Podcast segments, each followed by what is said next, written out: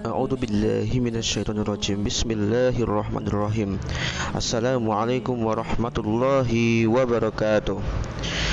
Alhamdulillahirabbil alamin wassalatu wassalamu ala asyrafil anbiya'i wal mursalin sayyidina Muhammadin wa ala alihi wa sahbihi wa barik wa sallim. Amma ba'du. Alhamdulillah.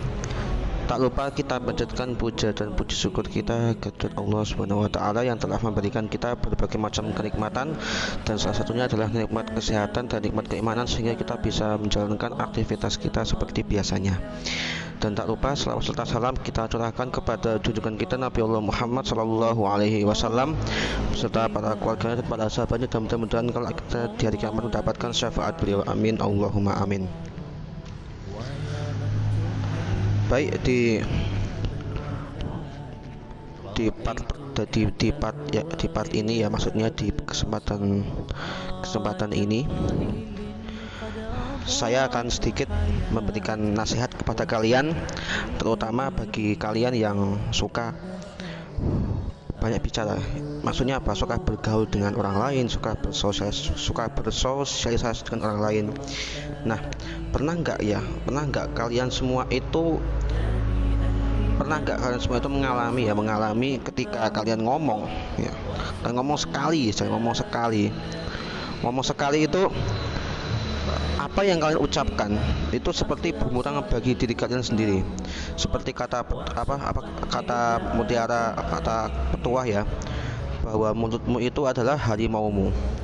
Jadi mulut ya mulut itu bisa membawa kita kepada sesuatu yang bermanfaat dan bisa membawa kita ke sesuatu yang menghinakan. Contohnya apa? Sesuatu yang bermanfaat itu yang pertama, contohnya yaitu ketika kita mengucapkan satu kata yang berbuahkan nasihat, berbuahkan kebaikan, insya Allah apa yang kita ucapkan itu akan berimbas kepada orang yang suatu saat nanti orang itu pun akan membalas kebaikan kita. Ya, bahkan bisa bisa jadi dua kali lipat, hanya apa hanya gara-gara kita ngomong sesuatu yang membuat orang lain itu senang, merasa terhibur dan merasa bahagia hatinya.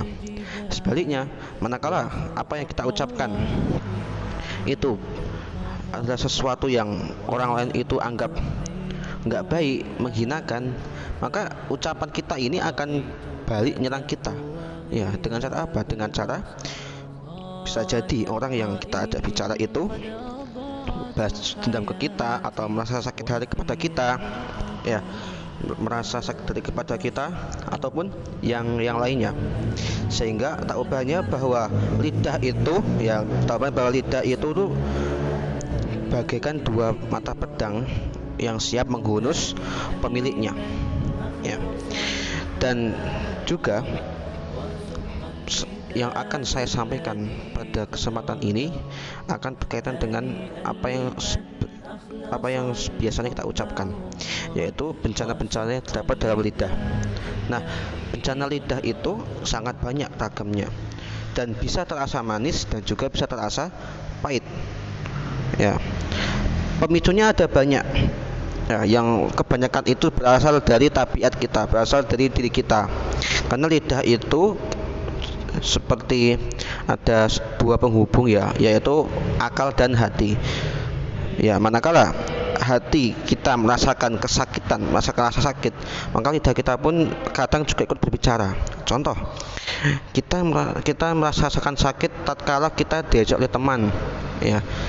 Karena kita nggak bisa sabar dalam menanggung sakitnya ini, maka lidah pun juga akan ikut main, yaitu dengan cara membalas membalas perkataan teman tersebut, membalas perkataan mereka dengan yang lebih buruk lagi, yaitu kalau dari hati. Tapi kalau dari akal pikiran, semisal semisal kita disuruh untuk apa itu menjelaskan tentang salah satu mapel pelajaran yang sedang kita yang sedang guru ajarkan kepada kita, nah otomatis kan yang bekerjakan akal pikiran ya. Kalaupun akal pikiran sudah bekerja, maka lidah pun biasanya juga akan ikut bicara, yaitu dengan menjelaskan apa yang disuruh oleh guru kita tentang mapel yang di, yang akan kita jelaskan, seperti itu.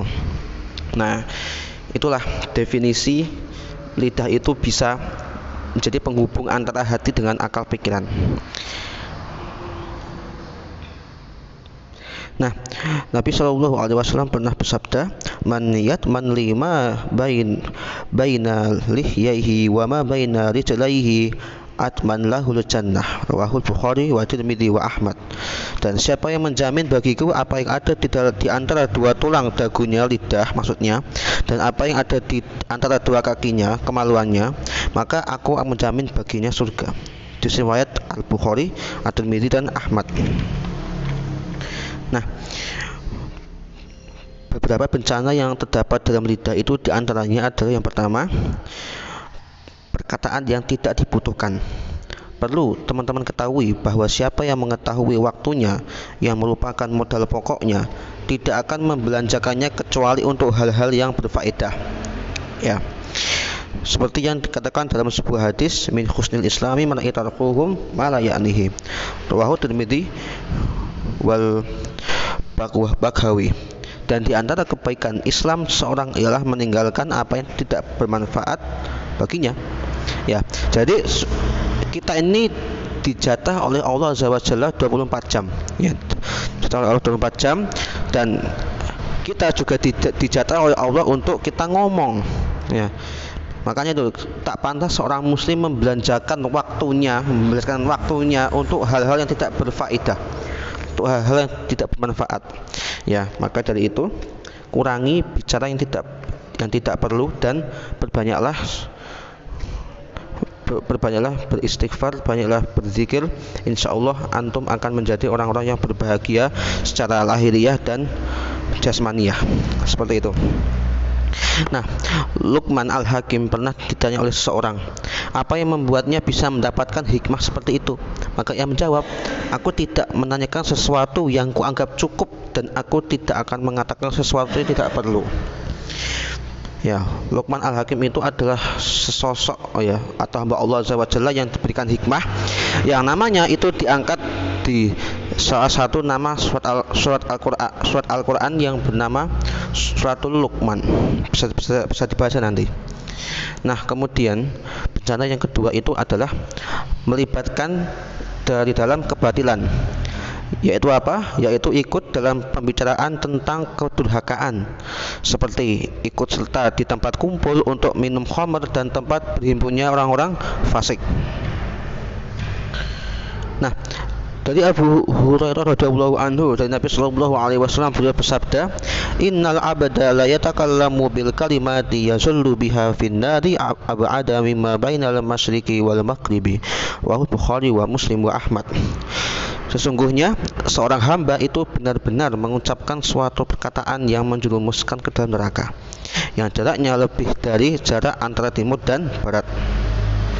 Mungkin untuk bencana yang kedua ini kita fokuskan ke debat, ya. Jadi banyak bicara dan menimbulkan perdebatan, dan akhirnya timbul permusuhan. Seperti itu. Dan kemudian dari Abu Salabah, ia berkata bahwa Rasulullah Shallallahu Alaihi Wasallam pernah bersabda, "Inna abghadakum ilayya wa ab'adakum minni yaumal qiyamati musawiukum akhlaqan sarsarunal mutasyaddiqunal mutafaihikuna." Sesungguhnya orang yang paling kubenci dan yang paling jauh jaraknya di antara kalian dengan aku pada hari kiamat ialah orang yang akhlaknya buruk di antara kalian, banyak bicara dan banyak berkata-kata. Ya, jadi sekali lagi dan sekali lagi saya sarankan jangan banyak berbicara, kurangi berbicara yang tidak ada manfaatnya kecuali untuk sesuatu yang diperlukan. Contoh, bagi kalian yang sudah menikah, kalian bercanda dengan pasangan kalian itu malah dianjurkan. Sebab apa? Ketika kita semakin sering bercanda dengan pasangan kita, maka akan semakin tumbuh benih-benih cinta yang akan yang ada yang akan tumbuh di dalam hati pasangan kita. Dan itu merupakan anjuran, ya, merupakan anjuran untuk keharmonisan rumah tangga yang kita bangun nanti. Seperti itu. Nah, kemudian bencana yang keempat adalah bicara keji, suka mesra dan mengumpat. Dan semua ini tercela dan dilarang karena merupakan sumber Ya, merupakan sumber keburukan dan kehinaan. Dalam sebuah hadis disebutkan, "Iyyakum wal fahisha fa innallaha la yuhibbul fahisha wa la tafakhusha rawahul ibnu rawahul ibnu Hibban wa Ahmad wal Bukhari, yang artinya jauhilah perkataan keji karena Allah tidak akan menyukai perkataan keji dan mengata-ngatai dengan perkataan keji. Perlu teman-teman ketahui bahwa berkata, bahwa berkata keji dan mengumpat itu merupakan pengungkapan tentang sesuatu yang dianggap buruk dengan kata-kata yang langsung dan jelas. Biasanya yang digunakan adalah kata-kata yang berkaitan dengan yang kotor lah, yang sesuatu yang kotor seperti itu ya. Kemudian bencana yang kelima itu adalah bercanda ya, bercanda. Adapun bercanda yang ringan-ringan itu masih diperbolehkan dan tidak dilarang selagi yang dikatakan itu benar dan jujur. Sungguhnya Rasulullah shallallahu alaihi wasallam juga suka bercanda dan tidak mengatakan kecuali yang benar. Beliau pernah bersabda kepada seorang laki-laki, "Wahai orang yang berkuping dua." Ataupun yang pada kesempatan lain beliau juga pernah bersabda kepada lelaki lain, "Aku akan membawamu di atas punggung anak onta." Dan di kesempatan lainnya lagi beliau Shallallahu Alaihi Wasallam pernah bersabda kepada seorang wanita yang meminta agar beliau mendoakan dirinya masuk surga.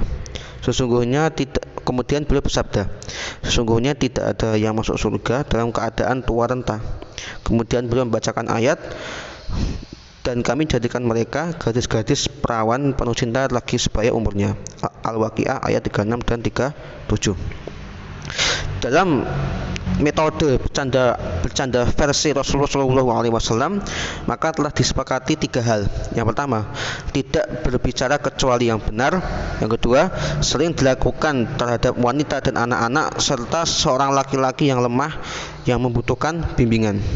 Yang ketiga, dilakukan jarang-jarang, artinya tidak boleh terus-menerus bercanda. Tentu saja ada perbedaan antara canda yang jarang-jarang dengan yang terus-menerus. Bedanya, jika ada seseorang yang siang dan malam selalu bercanda, lalu dia berhujjah dengan apa yang dilakukan Nabi shallallahu alaihi wasallam yang berdiri bersama Aisyah dan membiarkannya menonton permainan orang-orang Habasyah. Ini saya kembali lagi ke zaman Rasulullah dulu. Berarti orang itu pun kalau bercanda secara berlebihan adalah dia tidak akan bisa e, semisal apa ya, semisal sering bercanda ya, sering guyonan ya, sering bercanda sering guyonan itu akan menimbulkan beberapa mudarat, yaitu salah satunya adalah akan menganggap bahwa dunia ini itu main-main ya, akan menganggap bahwa apa yang dilakukan ini main-main.